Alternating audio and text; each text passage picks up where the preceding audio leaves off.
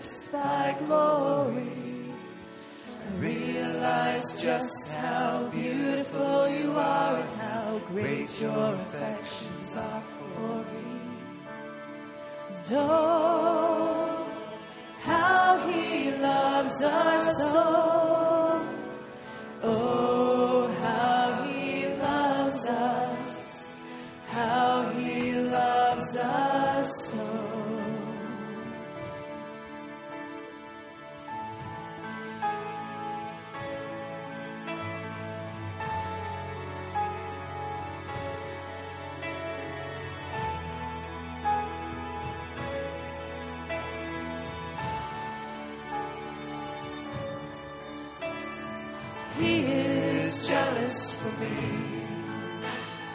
Love's like a hurricane, I am a tree, bending beneath the weight of his wind and mercy. When all of a sudden I am unaware of these afflictions eclipsed by glory and I realize just how beautiful you are and how great your affections are for me. Don't.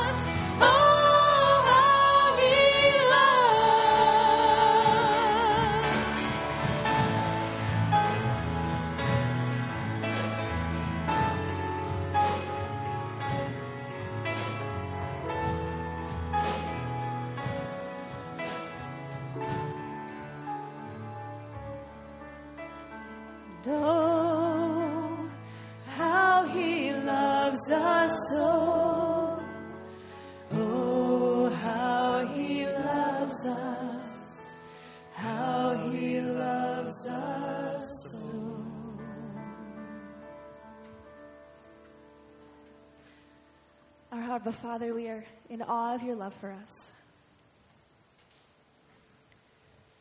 Help us to know your love, to experience the depth of your affection for us, so that we can stand confident in who we are, in who you say we are.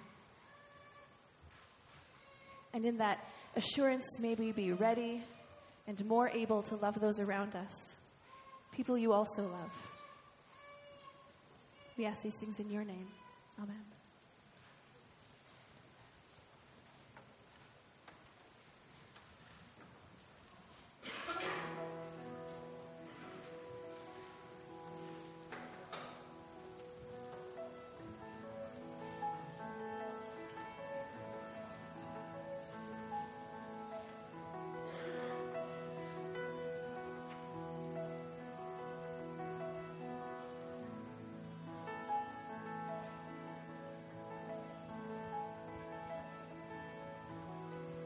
There's nothing worth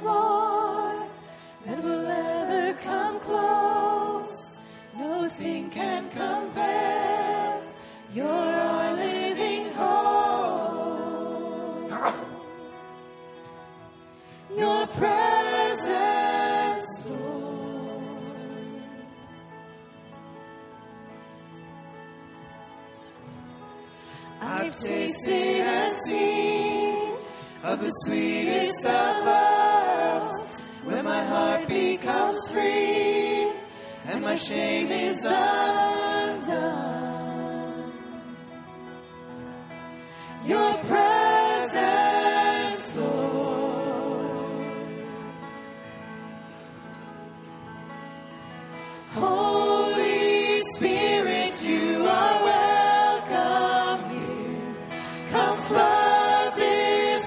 Place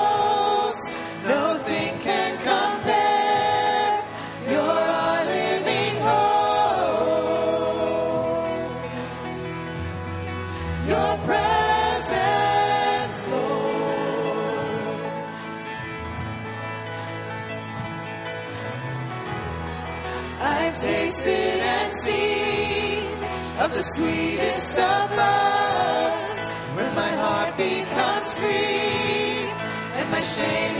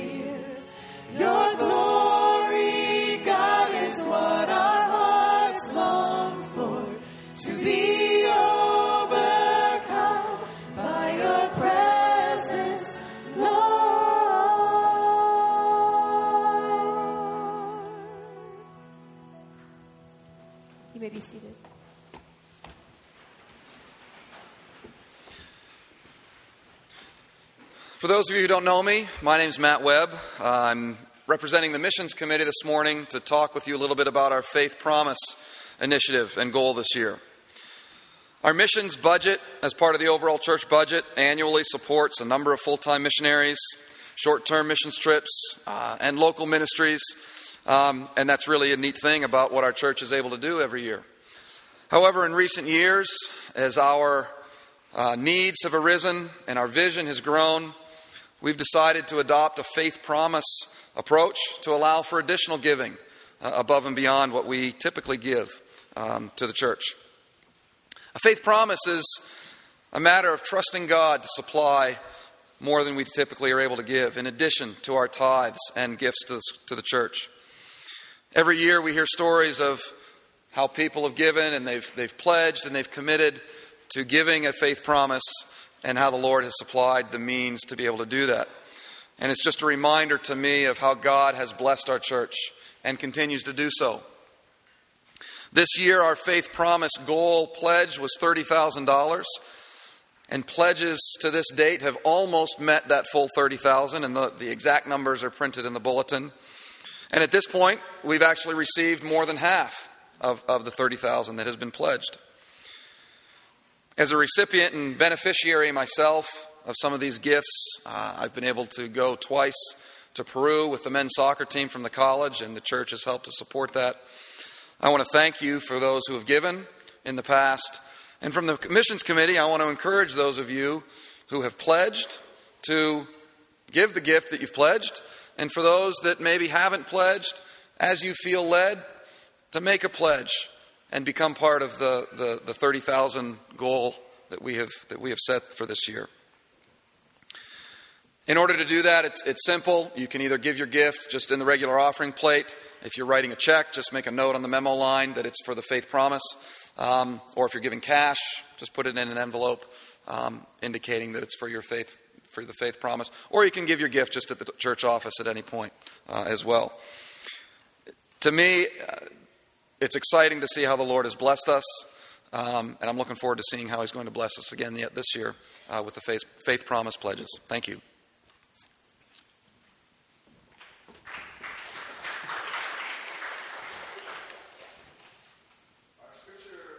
This morning comes from Acts chapter 9, verses 1 through 19.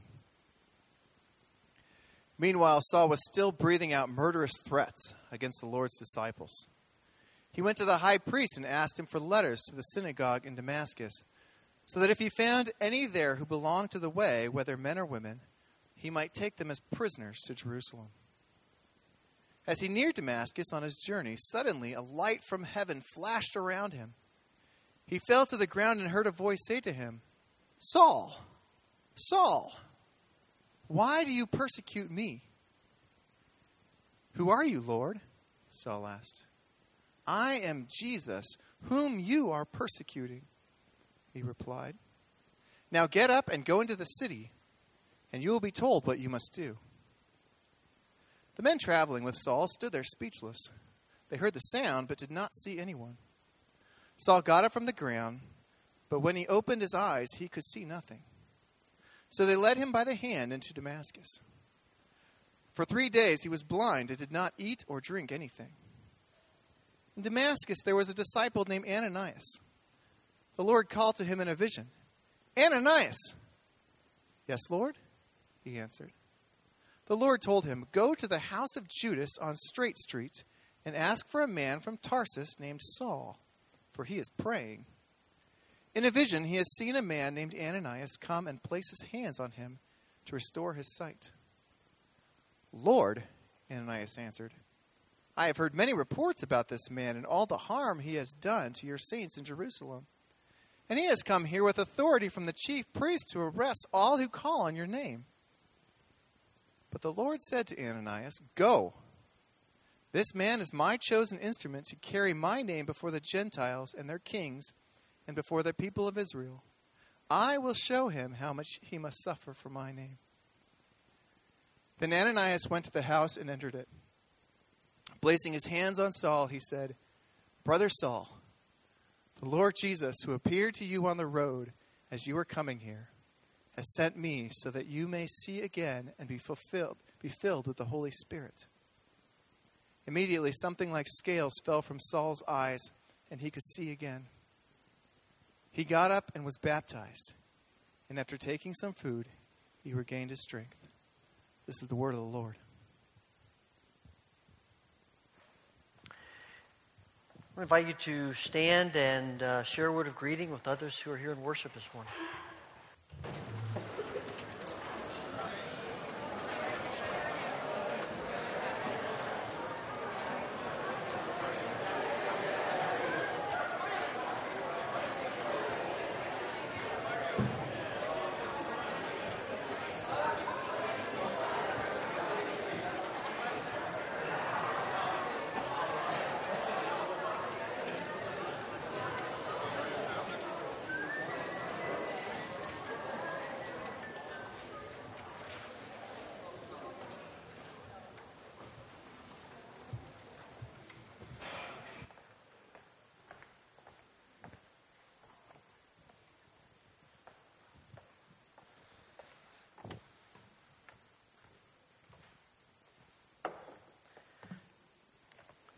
So if I were asked, if I were to ask you to think of a group of people that you would say maybe wouldn't fit well with the church, who comes to your mind?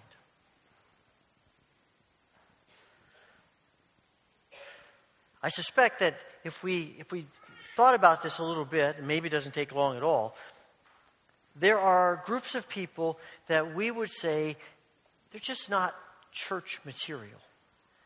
They're just, they're just not really a part of who the church is to be. And we would view them as the kind of people that uh, probably would make us feel uncomfortable if they were part of the church, might make them uncomfortable to be a part of the church. This is an issue that the church has wrestled with, the people of God have wrestled with for centuries. And it's an issue that's at the heart of this story that we read this morning and the one that follows it about uh, Peter and a Roman soldier named Cornelius. You see, the issue for most of us, when we start talking about who's welcome in the church, comes down to we want to feel like we're special. And in order to feel that we are special, there is something in the back of our minds that tells us there are some people then who aren't as special as we are. And that's what it means to be special, right? If everyone, if everyone is special, is anyone really special? And so, in order to, to think about how special we are to God and how we are special to, as a part of the church, something in us has to declare there are some people who just don't measure up. Some people who are unworthy. Some people who aren't quite as special. Someone has said to me numerous occasions that their, their assumption, their, their thought process, as they look back over the last couple of hundred histories of the church, is that it can be summarized as this a discussion or an argument about who's in and who's out. Who's in the church, who's out of the church. Who's welcome at the church, and who is not welcome at the church. And there's something in our minds that wrestles with that decision. And it creates an atmosphere, sort of a vibe about who we are as a church. Because, see, people perceive us, they perceive who we are as a church. They do that on the grander scale of church, but they also do it about this particular congregation. And I'm convinced that a lot of the perception that people have and what shapes their perception has to do with how we perceive ourselves. How do we think people become special? Who's welcome? Who's not?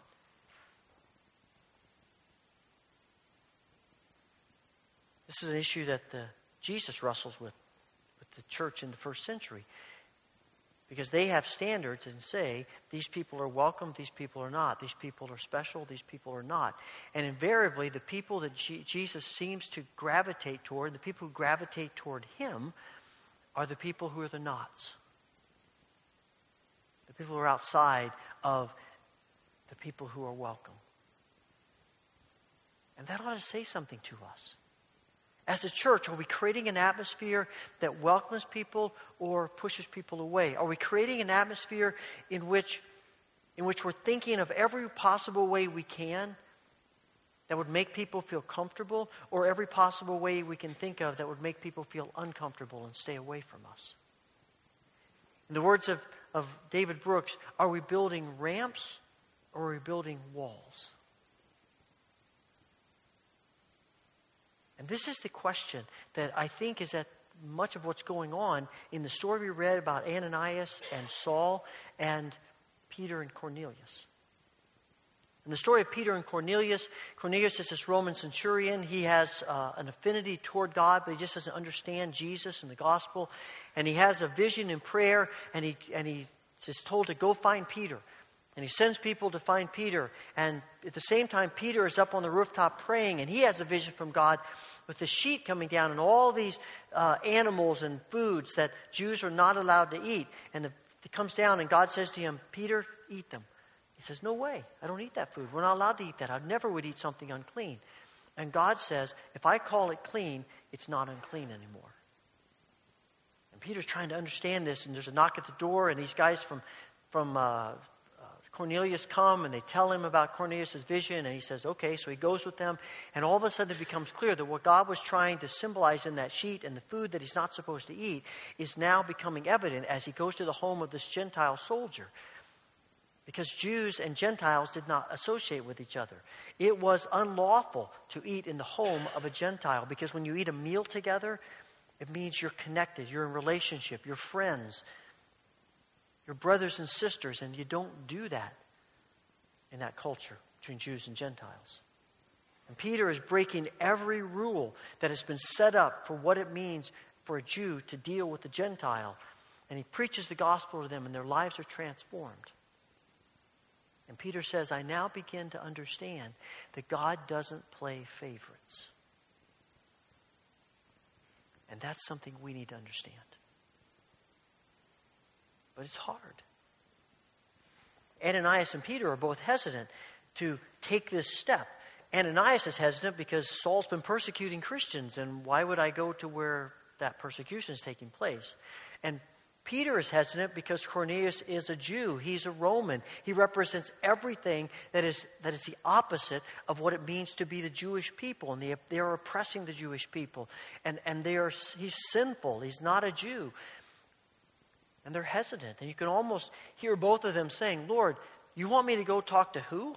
Where? Are you out of your mind? And we often have the same kinds of discussions with God. You want me to, to go talk to who? You want us to welcome who? Are you sure? What if things don't go right? What if all this explodes? What if, it, what if we fall on our face? What if, what if they do things that we're uncomfortable with? What if it doesn't work out the way we think it should work out? And God's answer to us is trust me. Trust me. And I can almost hear God saying to us, You do remember that you're here only because of my grace, right? You're here only because at some point in time, either you or someone in your family in the past was welcomed when they shouldn't have been. When the church had every reason to not welcome them, they were welcomed. And now that's what I want you to do with other people. We forget sometimes that the church is complicated and it's messy.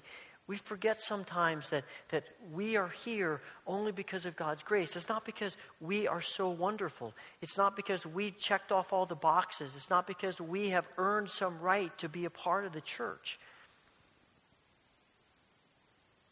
It's not because we got our lives taken care of. We figured out all the problems and we got those organized and, and, and fixed, and then we came to the church. We come to the church so that God can fix us, so that God can redeem us and transform us. And what we're simply talking about is creating an atmosphere in which people who need to experience Jesus feel welcome so they can experience Jesus. And once people come to Jesus, then we start talking about the accountability structure that we have and the need to grow and to learn and change and our lives to be transformed and changed.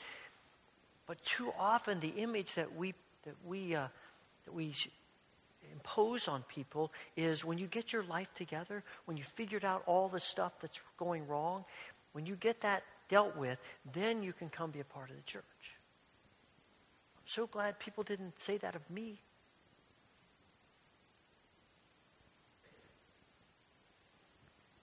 At some point, we have to say, Lord, I don't know exactly how this is going to work out, and there are lots of questions, but we're going to trust you. And of course, the minute we start talking about pe- welcoming people who are unexpected, welcoming people that others may want to exclude, People misunderstand. I mean, as I'm standing up here talking today, one of my greatest fears is that you will misunderstand me. You will not hear what I'm saying.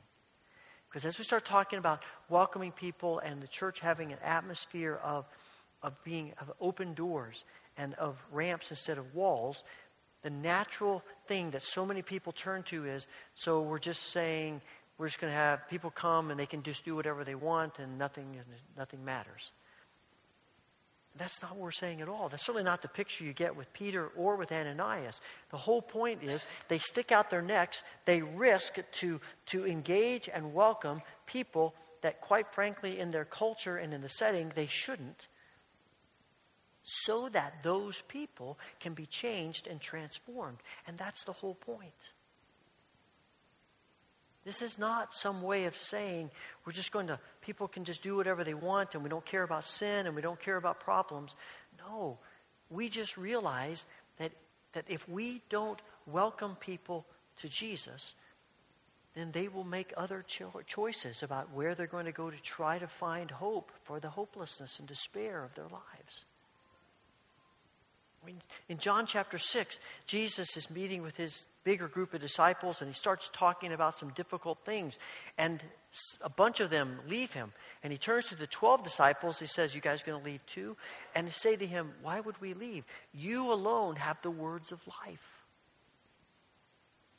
And that's really what we're trying to do. We're simply trying to create an atmosphere which people say, I want to be a part of that group because they have the words of life. And if the church doesn't welcome people who are unexpected and people we might think shouldn't be welcomed, how are they ever going to hear about Jesus? How are they ever going to have their lives transformed and changed like we have? And instead of acting as if people who have never engaged Jesus should act like they have engaged Jesus, we recognize people who have never had the opportunity to respond to Jesus or to know the grace of Jesus are going to act like they haven't. And we meet them where they are with compassion and grace and love and mercy. Just like we want offered to us.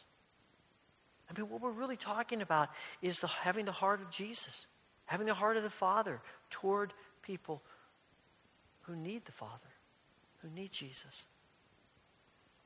And just as you and I have had the awesome experience, hopefully, of, of being embraced by Jesus and having our lives transformed, we want that for everybody else too. And so we're creating an atmosphere in the church so that people can see that and understand that. Because no one will believe that God really loves them and cares for them and wants them unless they get a glimpse of that from God's people. And sometimes we do a really good job of that, and sometimes not so good. But there are always going to be people who are going to misinterpret what we're trying to do. And when Peter brings uh, Cornelius, and the story is told about him uh, talking to Cornelius and sharing the gospel with Cornelius and what happens with him, there is a group of Christians in Jerusalem who are very upset. And they call Peter before them. They say, What are you doing? You shared the gospel with these Gentiles, and you went and you ate in their home. We don't do those kinds of things. What's wrong with you? Peter tells them the whole story of what happens. And you got to give them credit because when they hear the story, they say, Awesome. Okay, we get it now. John Stott says this whole story about Peter and Cornelius is really not so much about the conversion of Cornelius, a Roman centurion. It's really a story about the, about the conversion of Peter. It's a story about how Peter's heart is transformed, how Peter's eyes are opened, how Peter begins to get a glimpse of the heart of God. And that's the calling on us. The question is how do we do that? How, how do we get to the place where, where we have that same heart toward others that God has toward us and God has toward others? I think one way is the way we read Scripture. Mark Labberton talks about reading, being part of a group one time who, who decided to read Scripture from the perspective of people outside the church. And they all had friends in various stages of difficulty and struggle and life's issues. And so they had, they were trying, they had one guy who was serving a life sentence in prison, one guy who was, uh, who was suffering with AIDS, another person who was really into the occult, somebody else who, who uh, was formerly in the church and had rejected Jesus and was not a Christian anymore. They had all these different categories of people. And they began to read the scriptures, trying to think of how those people would interpret what they were reading. They said just totally transformed their perspective, not only about the scriptures, but about these people. It made such a huge difference in their compassion toward people and how, how people view God and the church and the scriptures. And it totally transformed their ability to try to connect with these people who had negative feelings about God and the church. But I think another way that, that we that our mind gets changed is through prayer. This is one of the reasons why the prayer vigil is so important to us. You know, we're going to be starting at this new prayer vigil in a couple of weeks, two weeks from today, in fact. And we've been doing this for six or seven years, and we spend three weeks in November, 24 hours a day of prayer, seven days a week. And, and we are creating prayer room space. And we've had these prayer rooms for a while, but this year we're really changing them up a lot. And trying, we're connecting them to a lot of these sermons that we're talking about over this over the fall time. And I'm convinced that being a part of the prayer vigil and being a part of an extended time of prayer gives God time to work on us. Somebody said in the prayer room, we begin to imitate God because we're spending time with God. So often our prayers are three minutes here and five minutes there, and, and often our prayers are, at least a lot of times my prayers are, God do this, God do that, God take care of this, God take care of that. And that is a, those are good prayers and we need to pray them. But we also need prayers where we sit and we listen and we let God speak into our hearts. And maybe as you're in the prayer room and as you engage the section of the prayer room that deals with what we're talking about today, God will put someone in your mind, or maybe a group of people in your mind, and in my mind, that will cause us to see them the way God sees them. And what's so awesome about this kind of perspective is that both for Ananias and for Peter, not only is it transformational for the people they're talking to and they welcome, but it's for them as well. Their world is expanded. And we sometimes talk about having a world view. Maybe what we need to talk about is having our view of the world. What is our view of the world? And they begin to see people as God does, as valuable, loved creator, creation, as people that God has, has created and has gifted and wants to redeem and transform. And sometimes in prayer, we begin to see people and we begin to understand a little bit about why their lives are the way they are. Maybe the church has hurt them. Maybe they've gone through some experiences that are hard for us to fathom. Maybe they've just gotten themselves mixed up in some things that they can't get out of. And for us to be eyes and hands and, and mouths and of the grace of God is transformational to them. And to watch that happen is transformational to us. I once read about a church that was meeting together, and it was a small church, and one of the leaders of the church made a motion that everyone in the church that they would make a set of keys for the church for everybody who was in the church. And he said, and then we can keep the church locked up all the rest of the time because you just never know who might want to come into the church.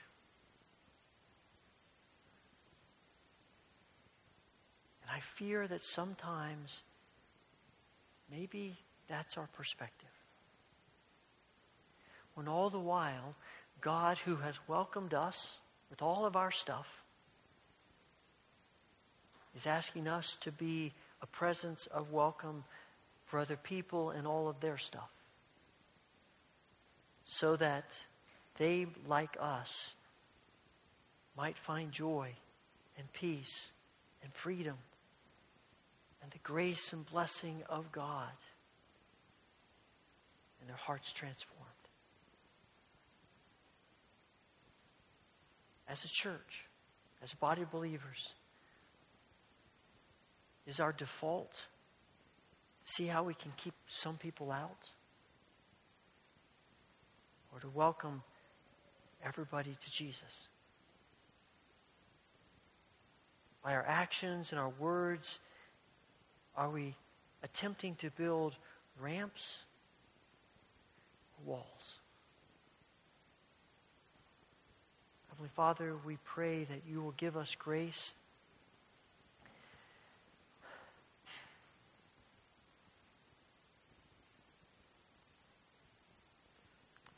to be as welcoming to other people as you are to us.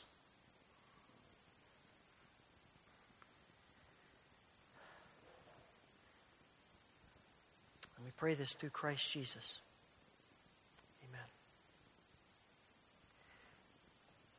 As we spend time together in prayer, praying not only for ourselves, but for the needs of our community and our wider communities in the world. As we pray together, if you'd like to come and use the altar rail as your place of prayer, please come and join me.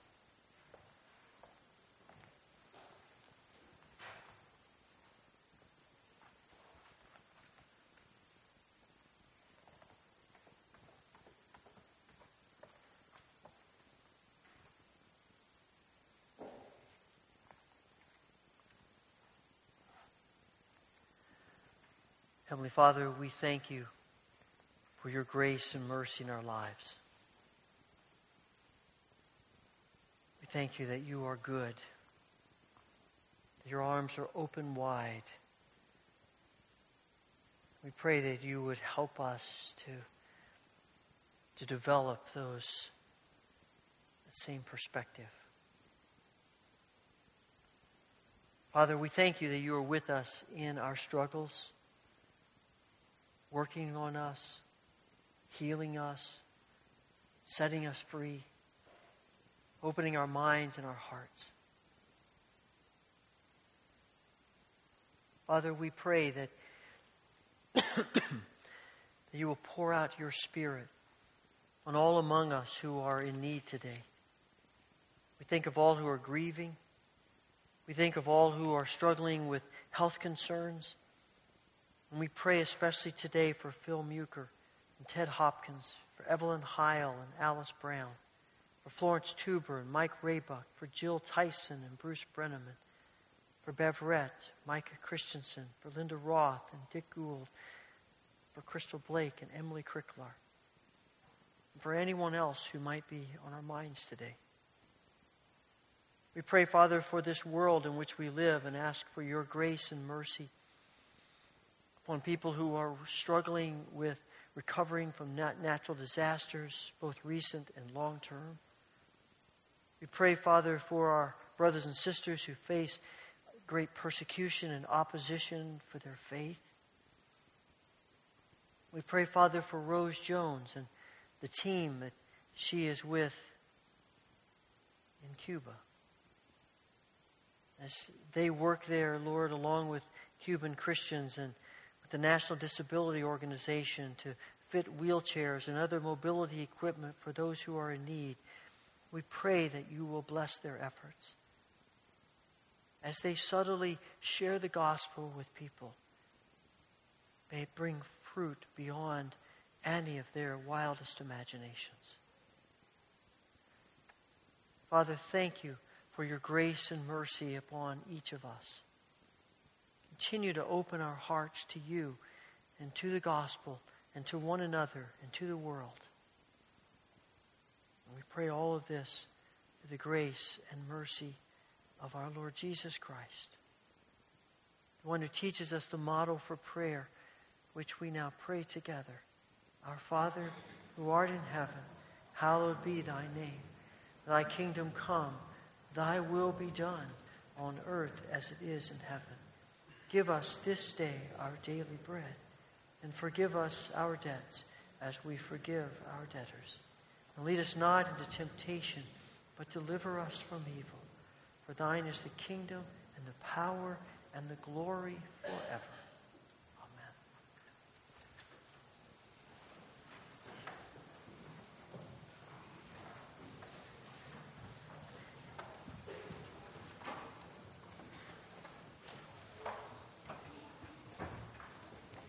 Like to invite the ushers forward as we give back to God through our tithes and offerings.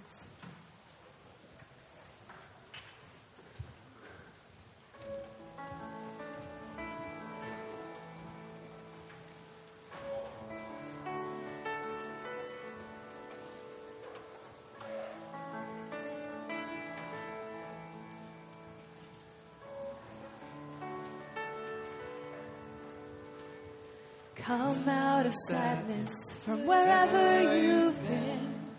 Come broken hearted, let rescue begin. Come find your mercy, O sinner, come kneel. Earth has no sorrow that heaven can't heal.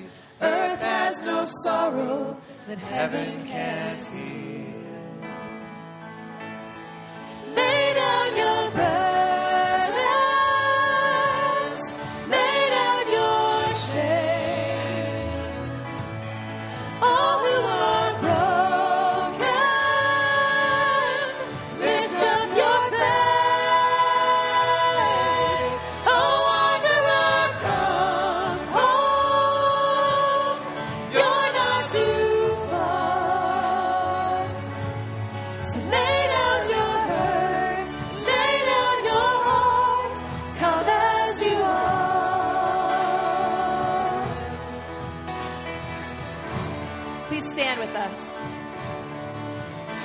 There's hope for the hopeless and all those who stray. Come sit at the table, come taste the grace. There's rest for the weary, rest that endures.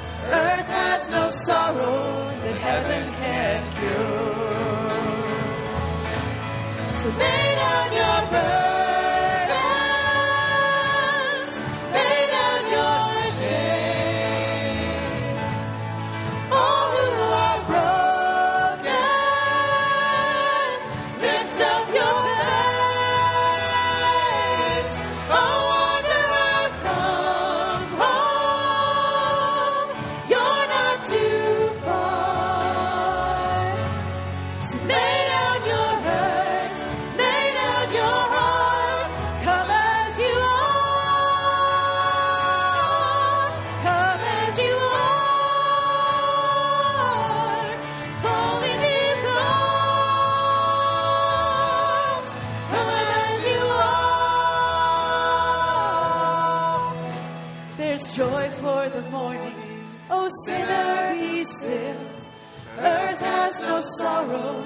heaven can't heal. Earth has no sorrow that heaven can't heal. So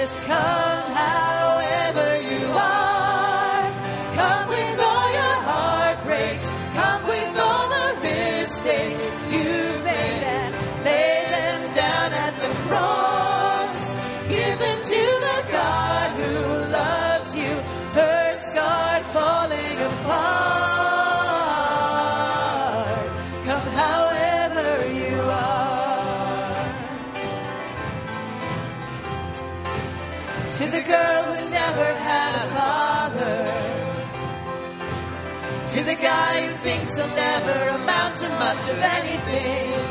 To those of us who feel unwanted, unneeded, unloved, desperately in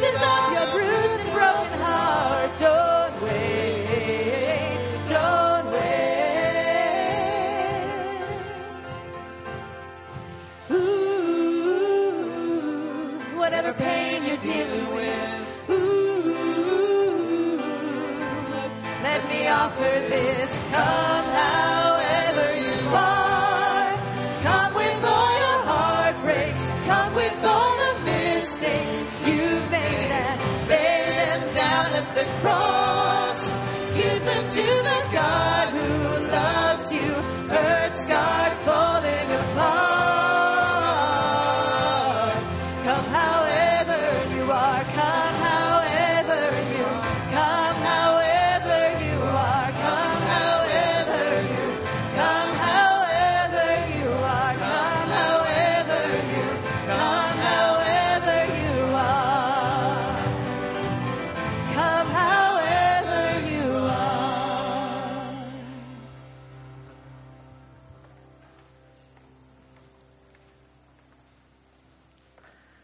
mention just a couple of things before you go. Uh, last Sunday night, J.L. Miller, who was uh, ordained into the Christian ministry and a service at the Orchard Park Wesleyan Church, and if you see him, just congratulate him. It's a big deal. And uh, we, we celebrate with him. And so yeah, we rejoice in this great event in his life. And also, we want to uh, mention that uh, we had another baby born this week, Benjamin Case Creighton was born to John and Karin last Sunday, and we celebrate with them and rejoice in the gift of new life to their family and to ours. May the grace of the Lord Jesus Christ, the love of God, and the fellowship of the Holy Spirit be with you now and forevermore. Amen.